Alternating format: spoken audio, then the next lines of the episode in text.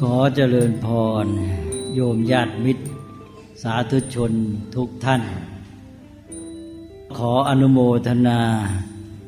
ท่านทั้งหลายที่ได้มีจิตศรัทธา และมีฉันทะในบุญกุศล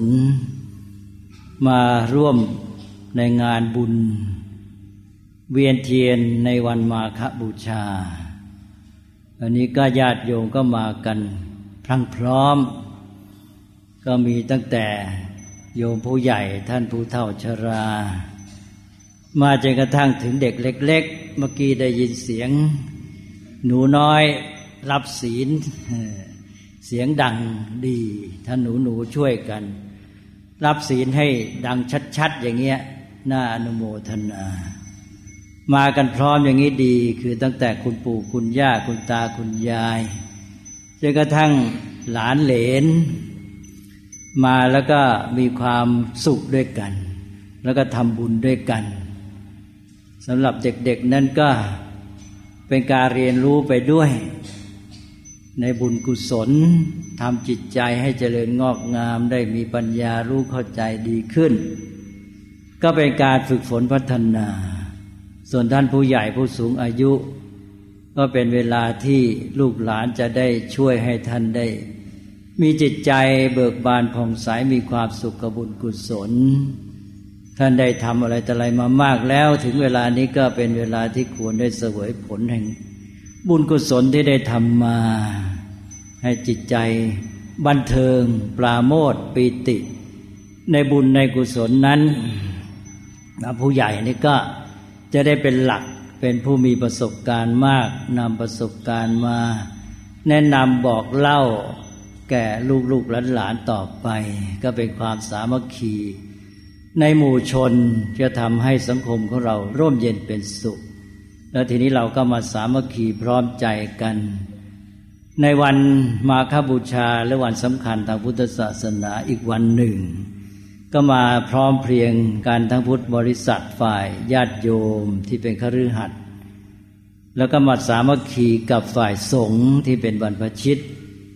เท่ากับว่าพร้อมพุทธบริษัทสี่อันนี้เรามาทำบุญแล้วก็เป็นการที่บูชาพระรัตนตรัยพุทธบริษัทสี่ก็มาพร้อมใจกัน ถวายสักการะบูชาแด่ องค์พระสัมมาสัมพุทธเจ้า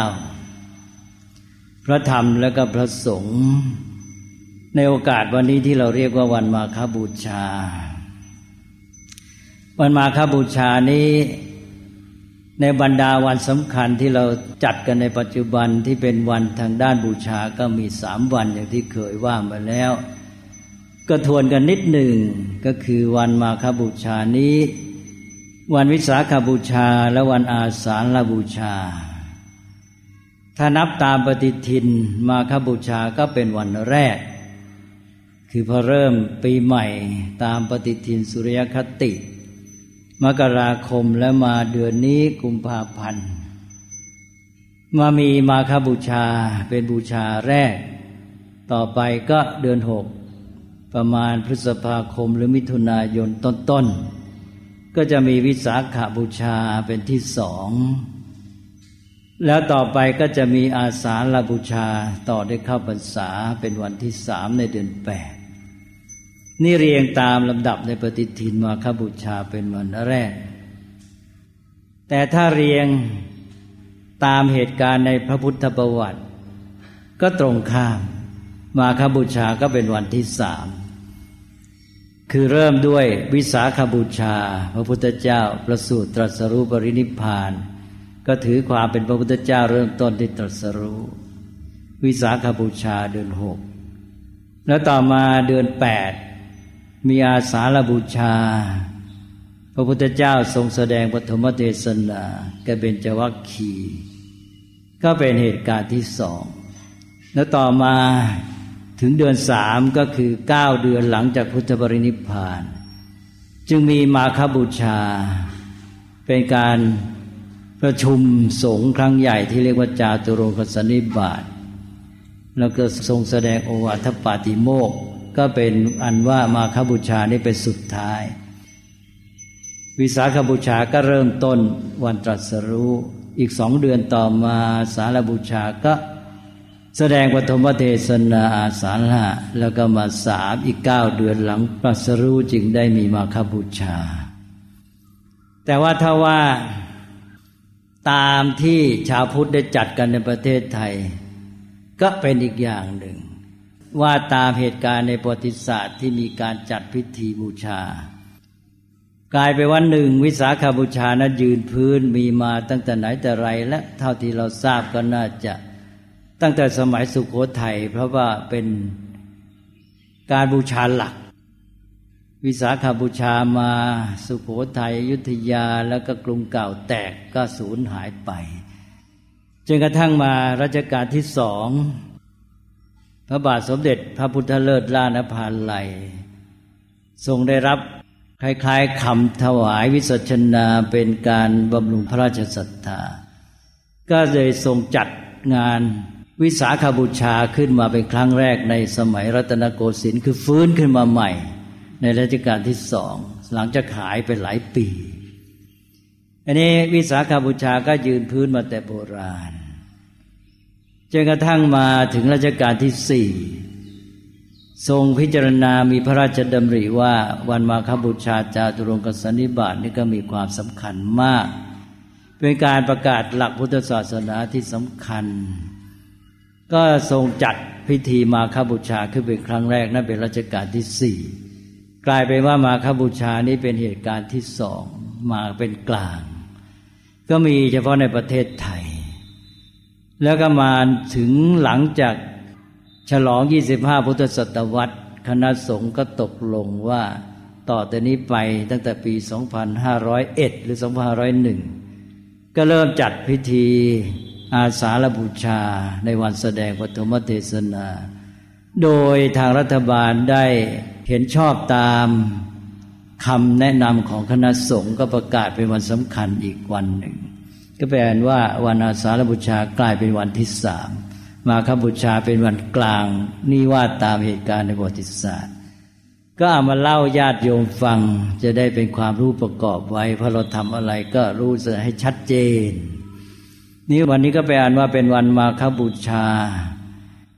เป็นวันที่สามในเหตุการณ์ทางพุทธประวัติ และเป็นวันที่หนึ่งในปฏิทินสุริยคติ และเป็นวันที่สองอันกลางใน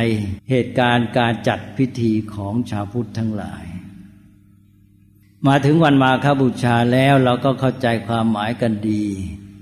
ว่าวันมาคบูชานี้เป็นการบูชาพระรัตนตรัย เนื่องในเหตุการณ์สำคัญในพระพุทธศาสนาคือจาตุรงกสันนิบาตทที่ว่า หลังจากพระพุทธเจ้าตรัสรู้แล้วเก้าเดือน เมื่อมีภาษาวกจำนวนถึงพันหนึ่งร้อยห้าสิบรูป เป็นพระหันทั้งสิ้น แล้วในวันมาคบูชาคือวันเพ็ญเดือนสามมาคบุรณมีนั้นในรามราตรีที่พระเวลุวัน ที่เมืองราชคลึคือป่าไผ่หรือสวนไผ่ของพระเจ้าบดินพระเจ้าพิมพิสารได้ถวายแก่พระสงฆ์แก่พระพุทธเจ้าเป็นประมุข พร้อมด้วยพระสงฆ์ทั้งหลาย พระสงฆ์จำนวน 1,250 รูปก็มาประชุมโดยไม่ได้นัดหมายกัน พระพุทธเจ้าทรงปรารบเหตุการณ์ที่เป็นบรรยากาศเหมาะสมก็เลยทรงแสดงหลักการสำคัญของพุทธศาสนาที่เรียกว่าโอวาทปาติโมก แปลว่าพระโอวาทที่เป็นหลักเป็นประธาน มีสามคาถากึ่ง มี ขันติปรมังตโปตีติขานิพานังปรมังวัฏันติพุทธาเป็นต้น แต่คาถาที่เราจำกันได้มากก็เป็นคาถากลาง บางแห่งท่านเอาคาถากลางมาเป็นคาถาที่หนึ่ง แต่ว่าในเหตุการณ์แท้ๆนั้นเริ่มต้นด้วยขันตีปรมังตโปติติขา นี่คาถากลางที่เราจำกันได้มากว่า สัพพปาปัสสะอกรนัง กุศลสูปสัมปทา สจิตตะปริโยทปันนัง เอตังพุทธานาสาสนัง ก็มาทวนแปลกันนิดหน่อย โยมก็จำกันได้คิดว่าดีแล้ว แต่ว่าฟังกันบ่อยๆ ไม่ให้ลืมไปเลย โดยเฉพาะเด็กๆก็ท่องให้แม่นทั้งบาลีทั้งไทยก็ดี ก็บอกว่าหนึ่งไม่ทำความชั่วทั้งปวง ไม่ทำบาปทั้งปวงนะสองกุศลสูปสัพทาก็แปลว่าทำกุศลให้ถึงพร้อม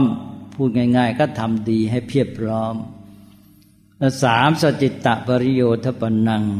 ก็แปลว่าทำจิตใจของตนให้ผ่องใสคำว่าทำจิตให้ผ่องใสนี่ไม่ใช่จิตอย่างเดียวนะ จิตจะผ่องใสได้จริงเนี่ย บริสุทธิ์ต้องปัญญาด้วย นั่นข้อสามเนี่ย พูดถึงจิตแต่เน้นที่ปัญญาก็คือเอาปัญญามาชำระจิตให้ผ่องใสคาถานี้เป็นคาถากลางคาถาที่สองที่จำกันแม่น แต่ว่าอีกสองคาถากึ่งนั้นก็สำคัญเหมือนกัน แต่วันนี้นั้นยังไม่เข้าสู่รายละเอียด ก็ถือว่าเรื่องรายละเอียดนี่ค่อยๆว่ากันทีละเล็กละน้อย มาอธิบายวันเดียวจบเลยโยมจำไม่ไหว ฟังยังไม่ค่อยไหวเลยเพราะนั้นก็เลยเอาว่า แต่ละครั้งก็มาจับแง่มุมนิดๆหน่อยๆของวันมาคบูชา โดยเฉพาะในยุคปัจจุบันเนี้ยตั้งแต่มีการฉลองวันวาเลนไทน์ในประเทศไทยเนี่ยก็เลยกลายไปว่า พอถึงวันมาคบูชาชักจะมีการพูด ถึงวันมาคบูชาในแง่ของ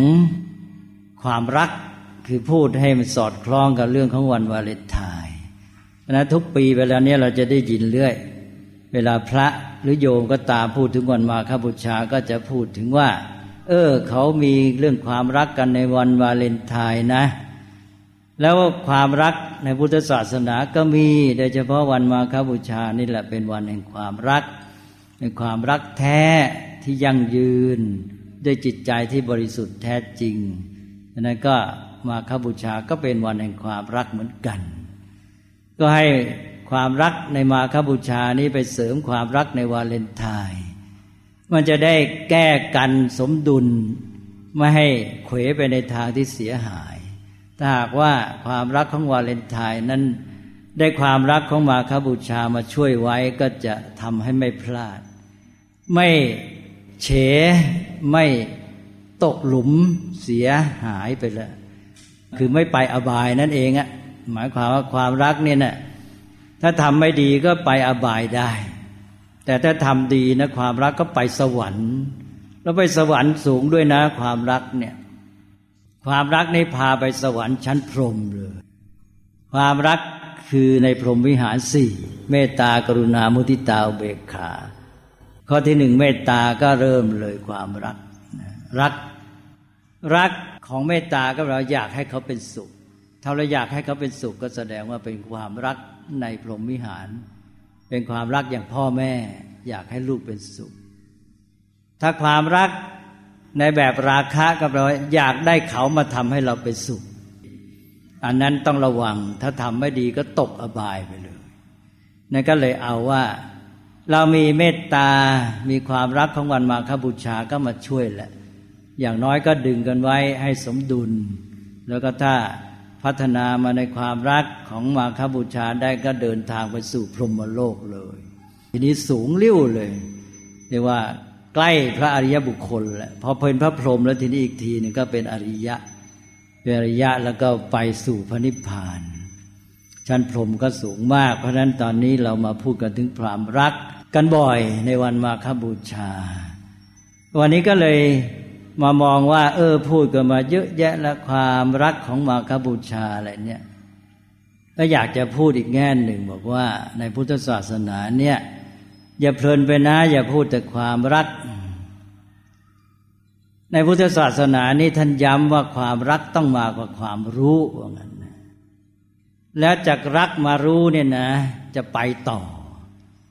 ถ้าอยู่แค่รักก็ไปได้ถึงพระพรหม แต่ถ้ามีรู้ด้วยในไปนิพพานได้เลย จะเป็นอริยะนี่ต้องมีรู้ก็คือปัญญา เพราะนั้นต้องมาต่อ รักไม่พอต้องรู้ด้วย พอรู้แล้วทีนี้ก็เดินหน้าต่อจากพระพรหมก็ไปสู่ความเป็นอริยชน ไปสู่พระนิพพานได้ วันนี้ก็เลยมาย้ำกันนิดหน่อยว่า เออ เรามีความรักในดีแล้วนะ เป็นความรักที่เป็นคุณธรรม อยู่ในพรหมวิหารสี่เริ่มด้วยเมตตาเป็นต้นไป ก็เป็นการปฏิบัติตามหลักพุทธศาสนา แล้วก็มาย้ำกันในวันมาคบูชา ก็ขอให้เดินหน้าต่อไปในเรื่องวิถีของพุทธธรรม ก็คือว่ารักแล้วให้มีรู้มาคู่ด้วย นี่ความรู้นี่ก็เป็นเรื่องปัญญาหมายความเมตตา ความรัก แล้วโยงไปนไม่ใช่ว่า เฉพาะเมตตาอย่างเดียวเมตตากรุณามุติตาเบขาทั้งชุดนั่นแหละ อยู่ในชุดของความรักไปจนถึงถึงว่าวางใจเป็นกลาง แล้วไปเชื่อมอุเบกขาเข้ากับความรู้ ตอนที่ถึงอุเบกขาเนี่ยไปเชื่อมความรู้ แล้วก็จะถึงธรรมะเลย ตัวรู้หรือปัญญาเนี่ยเป็นตัวที่ทำให้ถึงธรรมนี่เราก็มีปัญญาความรู้นี่มาคู่ ในทางพุทธศาสนาท่านเน้นว่า ขอให้สังเกตดูในพระพุทธคุณ พุทธคุณนี้ในเมืองไทยเรานิยมชุดสามมีอะไรบ้างหนึ่งพระปัญญาคุณ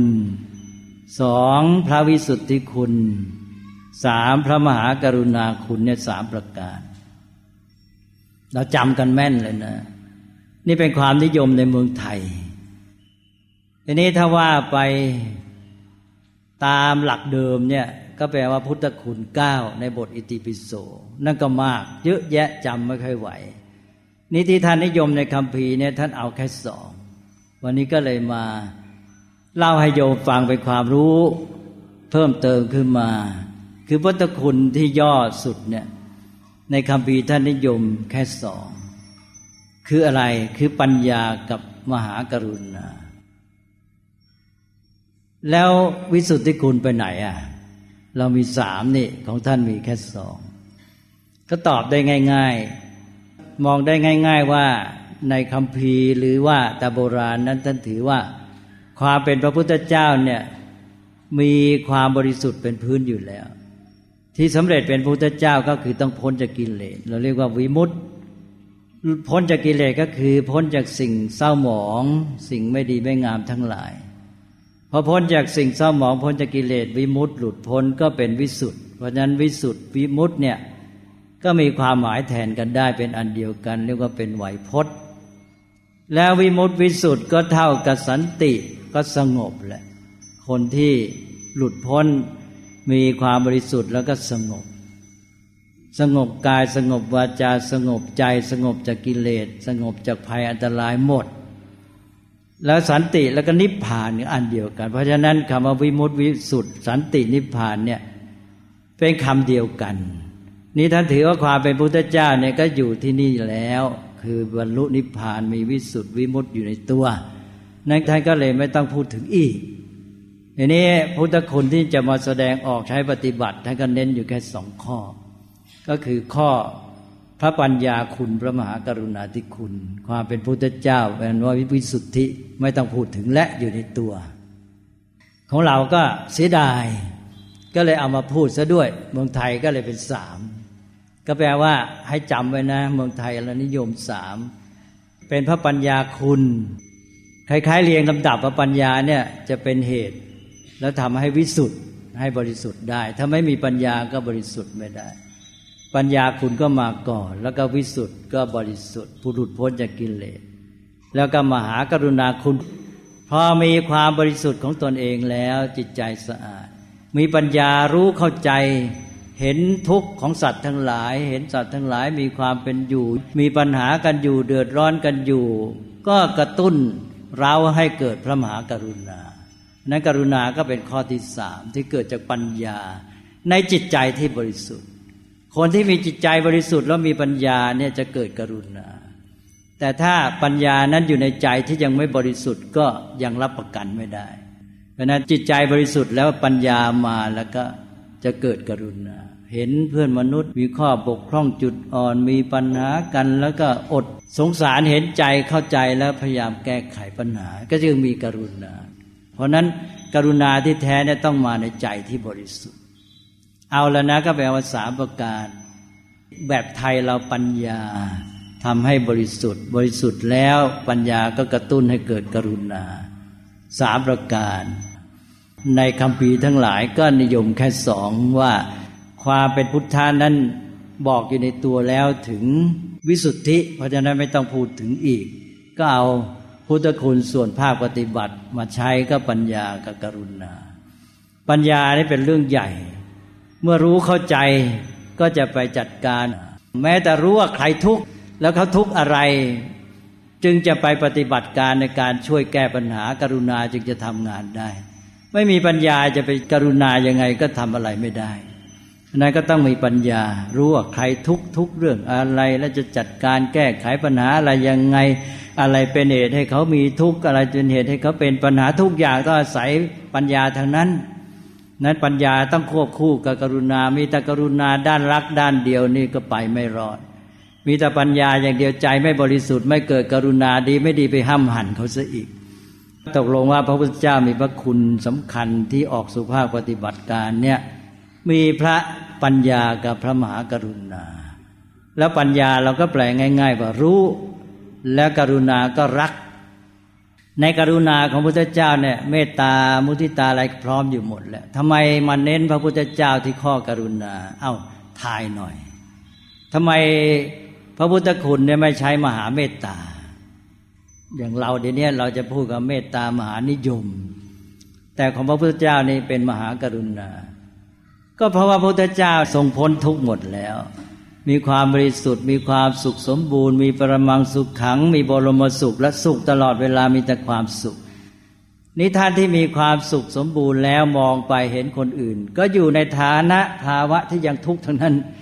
เห็นคนอื่นยังอยู่ในภาวะที่สุขอย่างน้อยก็พร่องไม่สมบูรณ์ ยังขาดขาดวินวินว้าว้าแหว่งแหว่งแล้วก็ยังมีทุกข์เยอะ เมื่อท่านมองลงมาก็เท่ากับเห็นคนอื่นเนี่ยอยู่ในฐานะที่จะต้องดึงขึ้น เมื่ออยู่ในฐานะที่ต้องดึงขึ้นพระคุณที่เด่นก็คือกรุณา ถ้าเมตตานี่เป็นความปรารถนาดีอยากให้เขาเป็นสุขในภาวะที่เขาเป็นปกติเพราะนั้นเมตตาก็มีอย่างเป็นไมตรีเป็นเพื่อน อยากให้เขาเป็นสุขในระดับเดียวกันอะไรอย่างนี้แต่ทีนี้พอเป็นพระพุทธเจ้าแล้วสูงขึ้นไปแล้ว มองลงมามีแต่คนที่มีปัญหา จะต้องดึงขึ้นมาทางนั้นก็เลยกลายเป็นว่า เน้นพระมหากรุณา เพราะนั้นพระคุณของพระพุทธเจ้าจึงเด่นที่มหากรุณา ส่วนข้ออื่นนั้นก็เหมือนกับเป็นเทียงตัวประกอบแฝงอยู่เท่านั้นเอง ให้เข้าใจหลักการนี้ไว้ด้วย นั้นพระพุทธเจ้าจะเด่นที่มหากรุณา เอาละความรู้ก็เป็นปัญญา ก็รู้สูงสุดและเป็นโพธิญาณแล้วก็ความรักก็มาเด่นที่กรุณา ทีนี้พระพุทธเจ้าก็มีคุณสองประการเนี่ยรู้กับรักเราทั้งหลายก็ต้องปฏิบัติตามพยายามเจริญคุณธรรมเหล่านี้พัฒนาตัวเองให้มีความรู้และความรัก อย่างที่บอกไว้แต่ต้น มีความรักอย่างเดียวเนี่ยไม่เพียงพอหรอก ความรักบางทีพร้อมด้วยความหลง กลายไปว่ามีแต่ความรู้สึกแล้วรักแล้วด้วยความหลงก็เลยกลายเป็นรักแบบหน้ามืดตามัว เป็นคนตาบอดรักไป แล้วก็มืดมองไม่เห็นลุ่มหลงไป แล้วก็เลยพอรักทางหนึ่งก็ไปชังอีกทางหนึ่งใช่ไหมโดยมากมันจะเป็นอย่างนี้ถ้ารักด้วยไม่มีปัญญาไม่มีความรู้เนี่ย มันจะรักหลงมาหน้ามือตามัวอย่างที่ว่าเมื่อกี้ไปด้านหนึ่ง เอียงสุดไปเลย อีกด้านหนึ่งก็พอนี้ก็ไปชังอีกทางหนึ่ง ทีนี้ก็เกิดสุดโต่งสองข้าง แม้แต่คนเดียวนั่นแหละ ตอนแรกก็รักได้หน้ามือตามัวมองไม่เห็นอะไรเขามีข้อบกพร่องอะไรต่อมาตาสว่างขึ้นเห็นข้อบกพร่องทีนี้ชังเลย ชังคนนั้นชังคนที่ตัวเคยรักนะ่ะ สุดโต่งอีก ทีนี้ถ้ามีรู้ด้วยนะก็จะแก้ปัญหาทำให้ความรักในพอดี รู้เข้าใจเขา แล้วก็ รู้คนที่เรารัก รู้คนอื่นก็เข้าใจเขาไม่ถึงกับชังเขาแต่ทีนี้มันไม่ใช่แค่นั้น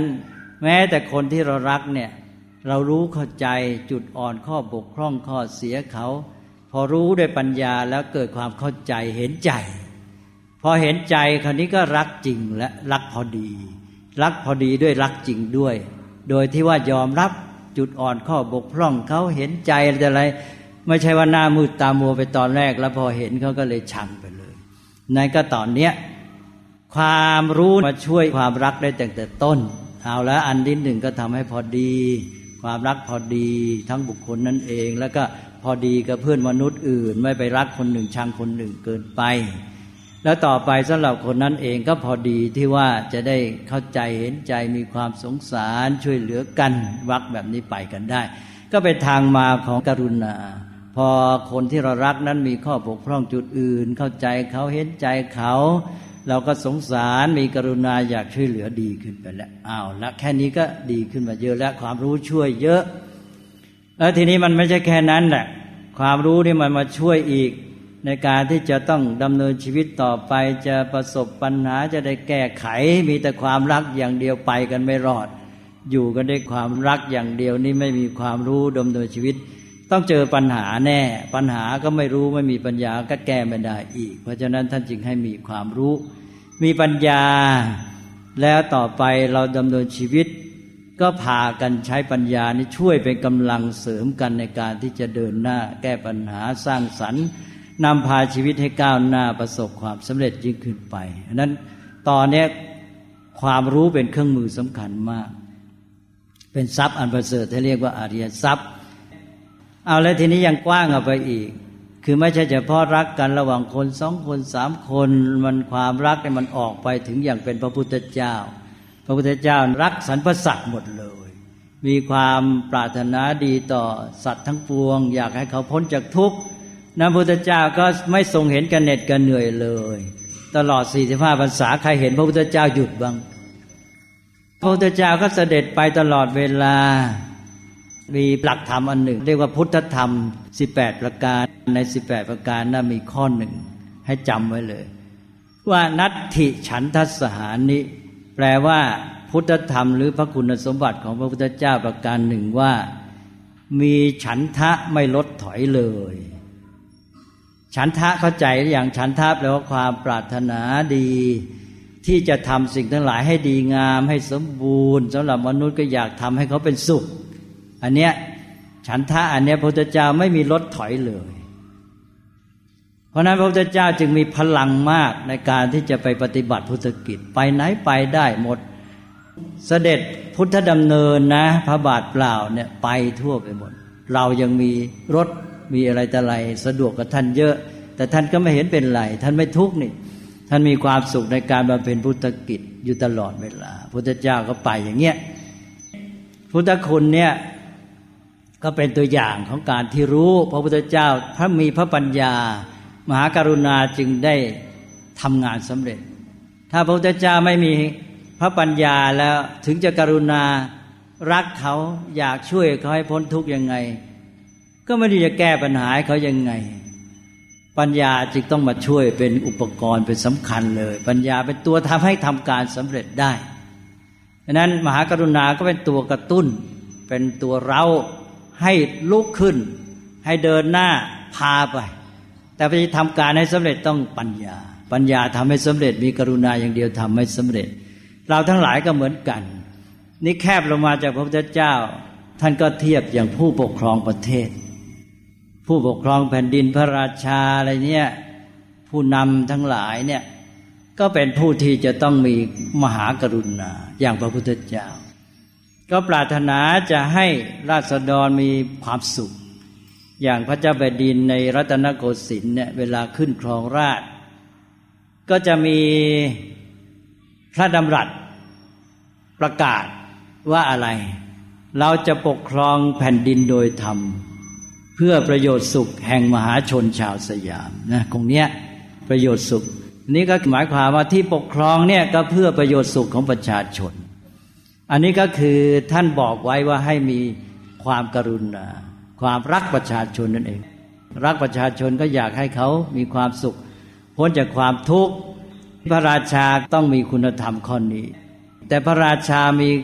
ความรักอย่างเดียว มีกรุณาอย่างเดียวพอไหมไม่พอต้องมีรู้ด้วย ต้องมีปัญญา นั้นปัญญาความรู้นี้ต้องมาด้วยกัน ก็เลยเป็นเรื่องสำคัญว่า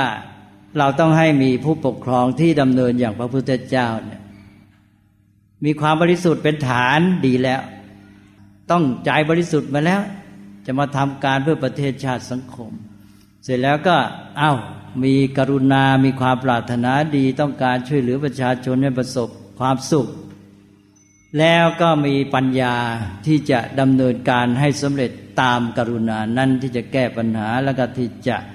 ได้สร้างสรรค์ประโยชน์สุขให้สำเร็จดำเนินการกระจัดการได้ ผู้นำก็ต้องมีทั้งสองอย่าง มีกรุณาแล้วก็มีปัญญา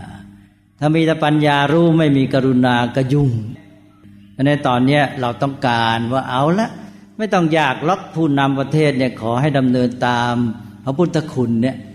ก็ไปได้แล้วนี้พระพุทธเจ้า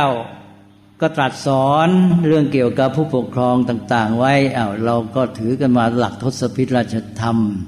อะไรต่าง ๆ เหล่านี้แต่เพื่อความรู้เนี่ยนะต้องรู้ความเป็นไปของบ้านเมือง ความรู้นี่เป็นเรื่องสำคัญ อย่างในชาดกในพระไตรปิฎกเนี่ยก็มีคาถาหนึ่งจำง่าย ๆ บอกว่า รัตเถชนะปะเทวิจระ รัตเถชนะปะเทวิจระ คำสอนสำหรับองค์พระราชาแห่งหนึ่งออกดูรามหาบอพิษพระองค์จงเสด็จ เที่ยวสดับดูให้รู้ความเป็นอยู่เป็นไป ในแว่นแผนทั้งในแดนชนบท ครั้นรู้ได้เห็นได้สดับ ความเป็นไปในที่นั้น ๆแล้ว จึงดำเนินพระราชกิจต่อแต่นั้น อันนี้ก็เป็นเรื่องความรู้เหมือนกัน ไม่ใช่ว่ามีแต่ความกรุณาแล้วก็ไม่ได้ไปไหนไม่ได้รู้เห็นอะไรเลย เพราะนั้นก็เลยเป็นวัตปฏิบัติของกษัตริย์ชาวพุทธมา เราจะเห็นว่ากษัตริย์ชาวพุทธเราเนี่ยจะเอาใจใส่ต่อทุกสุขของราษฎรยกตัวอย่างง่าย ๆ อย่างพระเจ้าอาโศกมหาราช พระเจ้าอาโศกมหาราชเนี่ยทรงปกครองแผ่นดิน ตอนแรกทรงเป็นจันดาโศก อโศกผู้โหดร้าย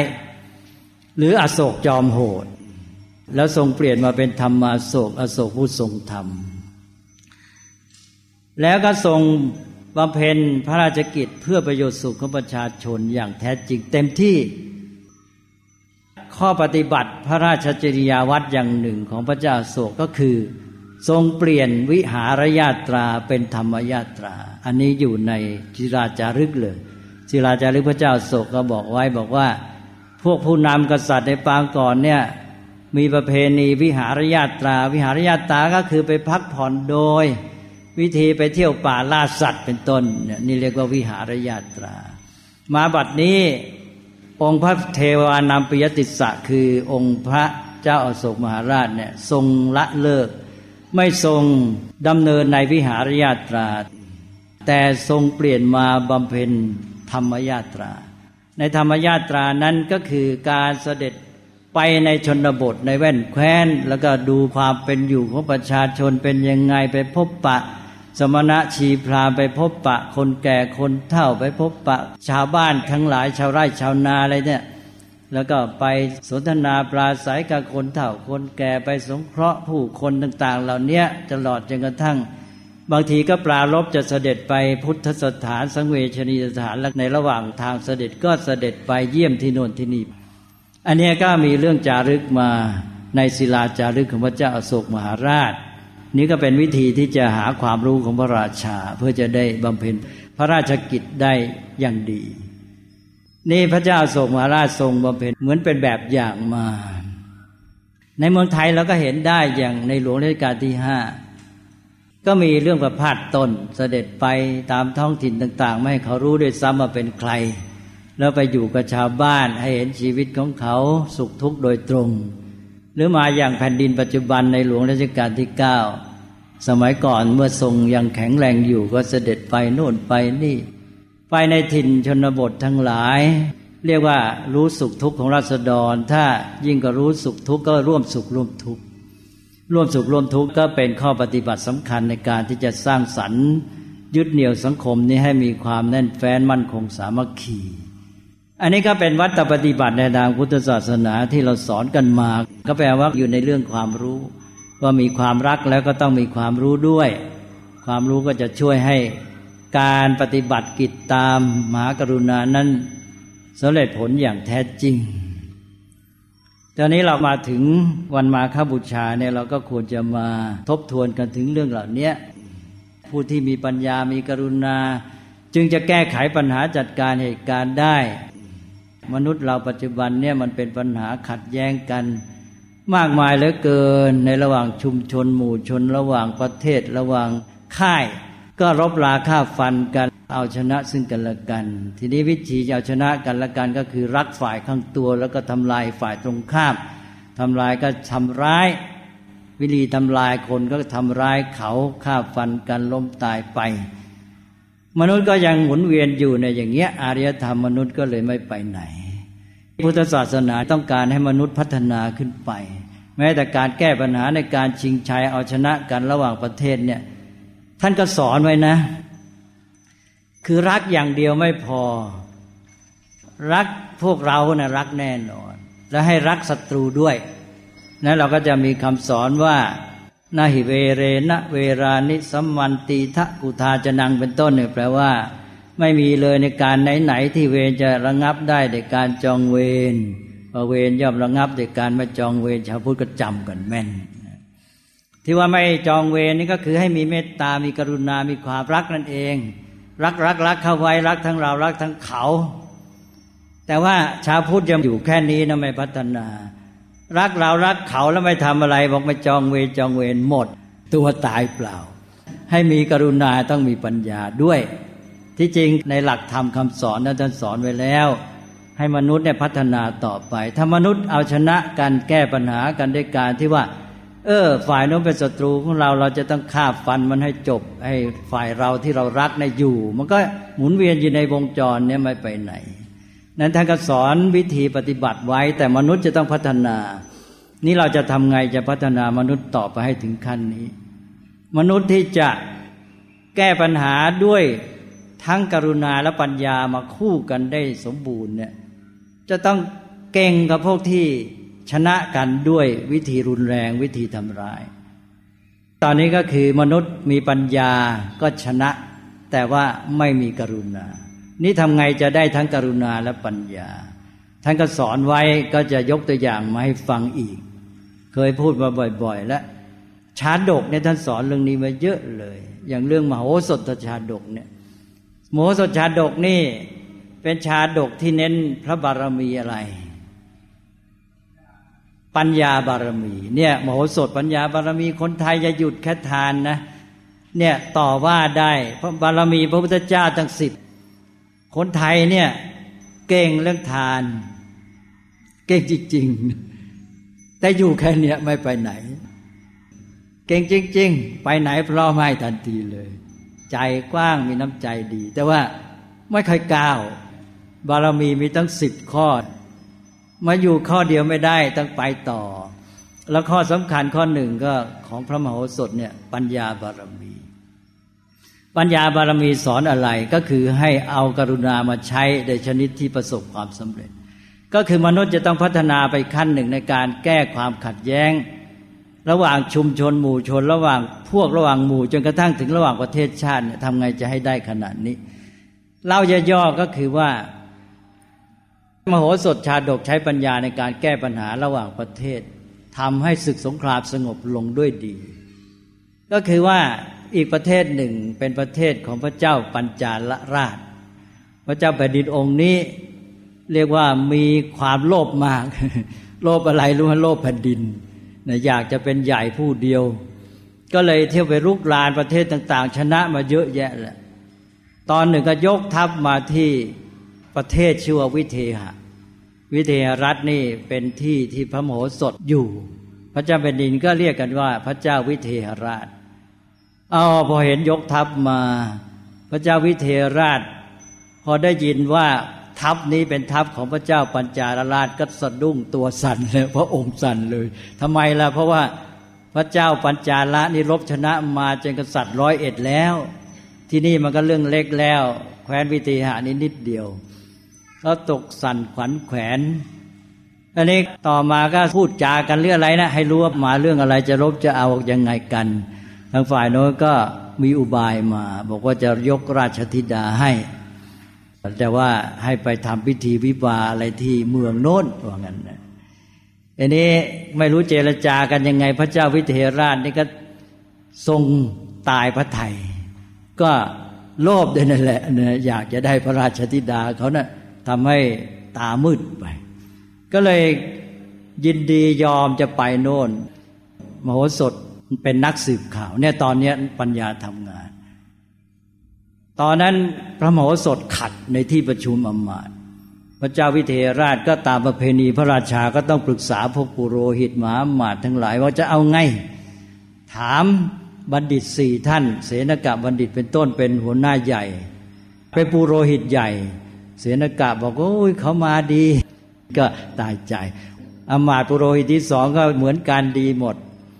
นี่ก็เลยมโหสถขัด พอมโหสถขัดว่าไม่ใช่หรอกเขามาร้ายเขาจะเอาพระองค์นี่แหละ ไปเป็นลูกน้อง แต่ไม่ใช่แค่นั้นหรอกเขาฆ่าแน่ ก็ทรงกริ้วพิโรธมาก บอกว่านี่คือถ้าไม่รักไม่เคยทำความดีมาก่อนฆ่าแน่ แต่ว่านี่เคยมีความดี เพราะนั้นใช้คำหนักคำหยาบเขาใช้คำว่าให้ใสหัวมโหสถออกไปเน่ยไล่เลย แต่พระมโหสถนี้ท่านก็ไม่ท้อท่านก็รักแผ่นดินรักประเทศชาติ รักพระเจ้าแผ่นดิน ท่านก็เลยคิดว่าทำไงจะแก้ไขปัญหาได้ สืบข่าวเนี่ยปัญญามาแล้วมีวิธีการในการสืบข่าวจะรู้แผนของพระเจ้าปัญจาลราชก็คือว่าจะใช้วิธีที่ง่าย ลวงพระเจ้าวิเทหราชไปฆ่าโมสดพอทราบแผนของพระเจ้าปัญจาลราชโมสดก็วางแผนซ้อนเลย เขาบอกว่าให้ไปสร้างพระราชวังของพระเจ้าวิเทหราชนี่ในดินแดนของพระเจ้าปัญจาลราชเพื่อเตรียมพระราชพิธี วิวาหามงคลหรืออะไรก็แล้วแต่ อภิเษกอะ พระมโหสถก็รับอาสาไปสร้างวังให้ ก็เข้าไปในแดนของฝ่ายปัญจาละ แล้วพระมโหสถก็ไปสร้างวัง ในนั้นก็มีการสร้างอุโมงค์อุโมงค์ตอนนี้ก็เป็นเรื่องใหญ่เลยนะพร้อมแล้วก็เชิญให้พระเจ้าวิเทราชเนี่ยไปประทับที่วังนั้นประทับที่วังแล้วก็อยู่ในเงื้อมือของฝ่ายโนนแหละนะถึงแม้จะมีวังของตัวเองมีค่ายมีป้อมแล้วก็แล้วแต่ แต่ว่าเขาจะกำจัดง่าย ก็ไปกัน พอไปกันแล้วพอถึงวันดีคืนนี้ทางพระเจ้าปัญจาลราชบอกว่าเอา้า ให้พระเจ้าวิเทหราชกำหนดวันอภิเษกมาหาเลิกหามงคลระยาม พระเจ้าวิเทหราชก็หาวันมงคลเสร็จก็แจ้งไป พอถึงวันมงคลปั๊บกองทัพพระเจ้าปัญจาลราชมาแล้วพอมาถึงคืออยู่คนละฝั่งแม่น้ำนะ ถึงแม้จะอยู่ในแผ่นดินก็ฝ่าย ปัญจาลราชก็อยู่คนละฝั่งแม่น้ำกองทัพมามากมายพระเจ้าวิเทหราชก็ เอ๊ะ อะไรกันเนี่ย มาพระราชทานพระราชธิดาทำไมทัพใหญ่อย่างนี้กักสงสัยในที่สุดก็เลยรู้ ตอนนี้พระเจ้าปัญจาราชก็เห็นว่าไม่มีทางหนีแล้วก็ประกาศตรงๆ พระเจ้าวิเทหราชก็เลยทรงพระไทยสั่นแหละ ไม่ใช่แค่กายสั่นพระไทยสั่นจะแก้ไขปัญหายังไงล่ะ เจ้าบัณฑิตสี่คนเสนกะเป็นต้นนั้นหมดทางไม่รู้จะแก้ปัญหายังไงว่าเขาต้องยอมตายแน่แล้วเราชิงตายซะก่อนดีกว่าฆ่าตัวตายกันดีกว่า โมสดบอกไม่เป็นไร ที่พระองค์ใสหัวข้าพระพุทธเจ้ามาเนี่ยนะได้ทำการเตรียมพร้อมแล้ว ตอนนี้ไม่ต้องกลัวพระองค์ไม่ต้องกลัว เดี๋ยวจะบอกแผนให้ แล้วพระมโหสถก็บอกแผน ก็คือว่าเปิดอุโมงค์แล้วกองทัพของวิเทราชนี่ก็เข้าอุโมงค์ไป ออกแม่น้ำข้ามฝั่งไปเลย แล้วก็ไปนู่นมโหสถเตรียมกระทั่งวังของฝ่ายโนนไปยึดครอบครัวของพระราชาองค์นั้นไว้เนี่ยทีนี้ฝ่ายพระเจ้าปัญจาลราชก็ขู่ แกตายแน่ ต้องเปิดเมืองซะดีๆ ยอม มโหสถก็บอกไม่หรอกไม่กลัวละ บอกว่าตอนนี้พระเจ้าวิเทหราชไม่อยู่ไปแล้ว พระเจ้าปัญจาลราชก็บอกว่า เออ แกอยู่คนเดียว แกไปทำอย่างนี้หักหลังข้าแกตายแน่ข้าจะฆ่าไอ้เจ้าโมโหสถนี่แหละนะ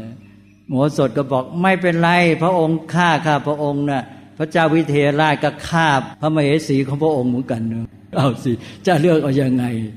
พระองค์ทำไงฆ่าพระองค์อะพระราชโอรสพระราชธิดาอะไรของพระองค์ก็หมดเหมือนกันนะพระเจ้าปัญจาลราชหมดทางเลยเห็นไหมวางแผนซ้อน พระโมโหสถก็กำชับพระเจ้าวิเทหราชไปเสร็จนะตอนที่ไปยึดฟังฝ่ายโน้นบอกอย่าไปทำอันตรายคนนะ ก็คือให้มีความรักนั่นแหละนะให้ทุกคนอยู่กันดี แล้วพอทางฝ่ายปัญจาลราชหมดทางใช่ไหมก็โดนเงื่อนไขของฝ่ายของมโหสถก็แปลว่าต้องยอม เมื่อยอมแล้วพระโหสถก็ไม่ทำร้ายอะไร ชนะได้ปัญญาที่เหนือกว่ากันจริง ๆ แล้วก็ให้อีกฝ่ายหนึ่งเนี่ยยอมกลับเป็นมิตร เรียกว่ากำราบ ทำให้เขากลับใจได้ ก็กลายเป็นมิตรกันเลย ต่อจากนี้ก็หมดปัญหาไปเลยเนี่ยเนี่ยท่านสอนไว้มีหลายชาดกจะสอนแบบนี้ก็คือว่า คนที่จะปฏิบัติตามหลักพุทธศาสนา แล้วจะแก้ปัญหาของโลกได้เนี่ยต้องพัฒนาตัวเองอย่างยิ่ง ไม่ใช่แค่ท่องกัน เวรไม่ระงับด้วยการจองเวรแค่นี้ไปไหนไม่รอดหรอกนะไม่พอท่านให้หลักเบื้องต้นไว้ ต้องไปโน่นอย่างมโหสถเนี่ย คือคนที่จะชนะเขาด้วยความดีเนี่ย โดยที่เขาทำอะไรไม่ได้เนี่ย มันต้องเก่งกับเขาเป็นสิบเท่าร้อยเท่าใช่ไหมนั้นชาวพุทธเนี่ยต้องพัฒนาตัวเองอย่างยิ่ง แล้วโลกปัจจุบันเนี่ยพัฒนาได้มาอย่างเงี้ย พัฒนาแค่ให้อยู่กับเขาแก้ปัญหาด้วยใช้ปัญญาแบบมีกรุณาเพื่อความสันติของโลกนั้นไม่ได้นั้นมันก็แค่ว่าชนะเขาได้ปัญญาที่ทำร้ายเขา และชนะมันก็จองเวรกันอยู่เนี่ยไม่รู้จักจบ เพราะนั้นโลกนี้อารยธรรมมันก็ไม่ไปไหนทำไงจะให้มนุษย์พัฒนาถึงขนาดที่ประเทศที่เก่งจริง ๆ เนี่ยเอาชนะฝ่ายอื่นได้ด้วยวิธีสันติทำให้เขายอม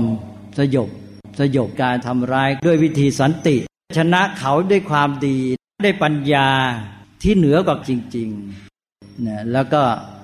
อยู่กันด้วยความสงบสุขต่อไป อันนี้เป็นเรื่องที่ต้องยอมรับว่ายาก แต่มนุษย์ต้องพัฒนา เมื่อจะให้โลกนี้มีสันติสุขที่แท้จริงต้องเดินหน้าต่อไป วันนี้ก็เลยเอาเรื่องมหากรุณากับเรื่องปัญญาเนี่ยมาพูดในอีกแง่หนึ่ง ในระดับของโลก ในระดับของพระพุทธเจ้าที่ทรงบำเพ็ญพุทธกิจเพื่อประโยชน์กับชาวโลก แต่หลักการพุทธศาสนาก็ที่ว่าเนี่ยด้วยความกรุณาพระสงฆ์เรา พุทธบริษัทเราเนี่ยก็ปฏิบัติตามคำสอนที่เป็นพุทธโอวาทว่าจรถะพิกเวจาริกังผูชนะทิตายะผูชนะสุขายะโลกานุกรรมปายะพิสุทั้งหลายจงจาริกไป เพื่อประโยชน์เกื้อกูลกับชนจำนวนมาก เพื่อความสุขกับชนจำนวนมาก เพื่อเกื้อการุณต่อชาวโลก อันนี้เป็นหลักการทั่วไปเลยนั่นก็เราต้องมา คอยทบทวนหลักการของพระพุทธศาสนาที่พุทธเจ้าทรงสอนไว้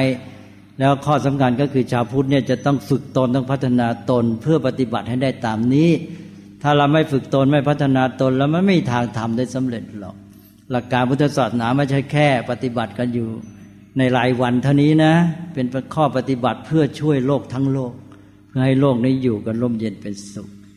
โดยเฉพาะหนูหนูทั้งหลายที่เล่าเรียนศึกษาเนี่ย เรียนกันฝึกกันให้เก่งอย่างที่ว่าเนี่ยให้สามารถแก้ปัญหาได้ โดยใช้ปัญญาบนฐานของมหากรุณาทำได้ไหมนะ มีกรุณาเป็นพื้นฐาน แล้วใช้ปัญญาแก้ปัญหา ให้มันลงโดยด้วยดี ไม่ต้องมาทำร้ายกันทำได้ไหมถ้าทำได้นี่ก็คือความสำเร็จของชาวพุทธในการแก้ปัญหา ในทุกระดับจนกระทั่งถึงโลก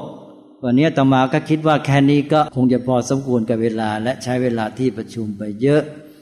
ก็เอาเป็นว่าวันนี้ถึงวันมาคบูชาแล้ว ก็ขอให้เรามาบำเพ็ญบูชาให้ครบทั้งสองอย่าง ทั้งอามิสบูชาและปฏิบัติบูชา อามิสบูชาเราก็ทำกันแล้ว ปฏิบัติบูชาเราก็ทำกันอยู่ แต่ว่าบางทีก็ไม่รู้ตัวก็คือบูชาในการปฏิบัติ เริ่มต้นตั้งแต่ทำจิตใจของเราให้เบิกบานผ่องใส แล้วปฏิบัติบูชาที่ตรงกับ ในวันมาคบูชาก็โอวาทปาติโมกอย่างน้อยก็หลักสามข้อที่เราท่องจำกันแม่น ก็ขอทวนอีกทีหนึ่งขอให้เด็กๆจำให้แม่นนะ เออว่าตามก็ดีนะหนูหนูอ้าว่าตามหน่อย สัพพปาปัสสะอาการนัง ไม่ทำชั่วทั้งปวง หรือไม่ทำชั่วทุกอย่างก็ได้ หมดไม่ทำเลย กุศลสูปสัมปทา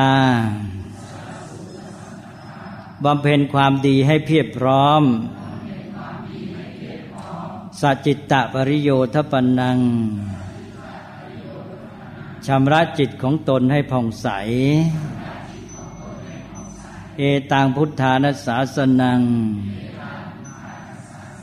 นี่เป็นคำสอนของพระพุทธเจ้าทั้งหลาย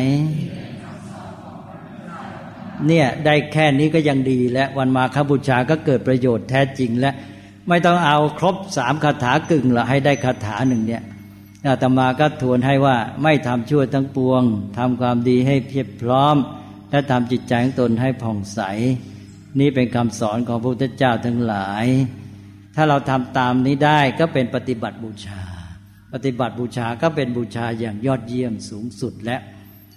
เป็นเอตทัคคะในบรรดาบูชาทั้งหลายยิ่งถ้าเราทำพร้อมก็ยิ่งดีได้อามิสบูชาด้วยปฏิบัติบูชาด้วย วันนี้ก็เชิญชวนกันให้เรามาทำบุญวันมาคบูชาด้วยวิธีทำบูชาทั้งสองประการนี้คืออามิสบูชาและปฏิบัติบูชา เมื่อทำได้พังพร้อมบริบูรณ์ก็ขออนุโมทนา แม้ยังไม่พรังพร้อมก็ตั้งใจ เพียงตั้งใจก็เป็นบุญเป็นกุศลแล้ว และตอนนี้เราก็กำลังก้าวหน้าไปในการบูชาทั้งสองนี้ อามิสบูชา เดี๋ยวเราจะเวียนเทียน เวียนเทียนก็เป็นอามิสบูชา เต็มที่ แต่พร้อมกันนั้นในอามิสบูชาก็ขอให้เราบำเพ็ญ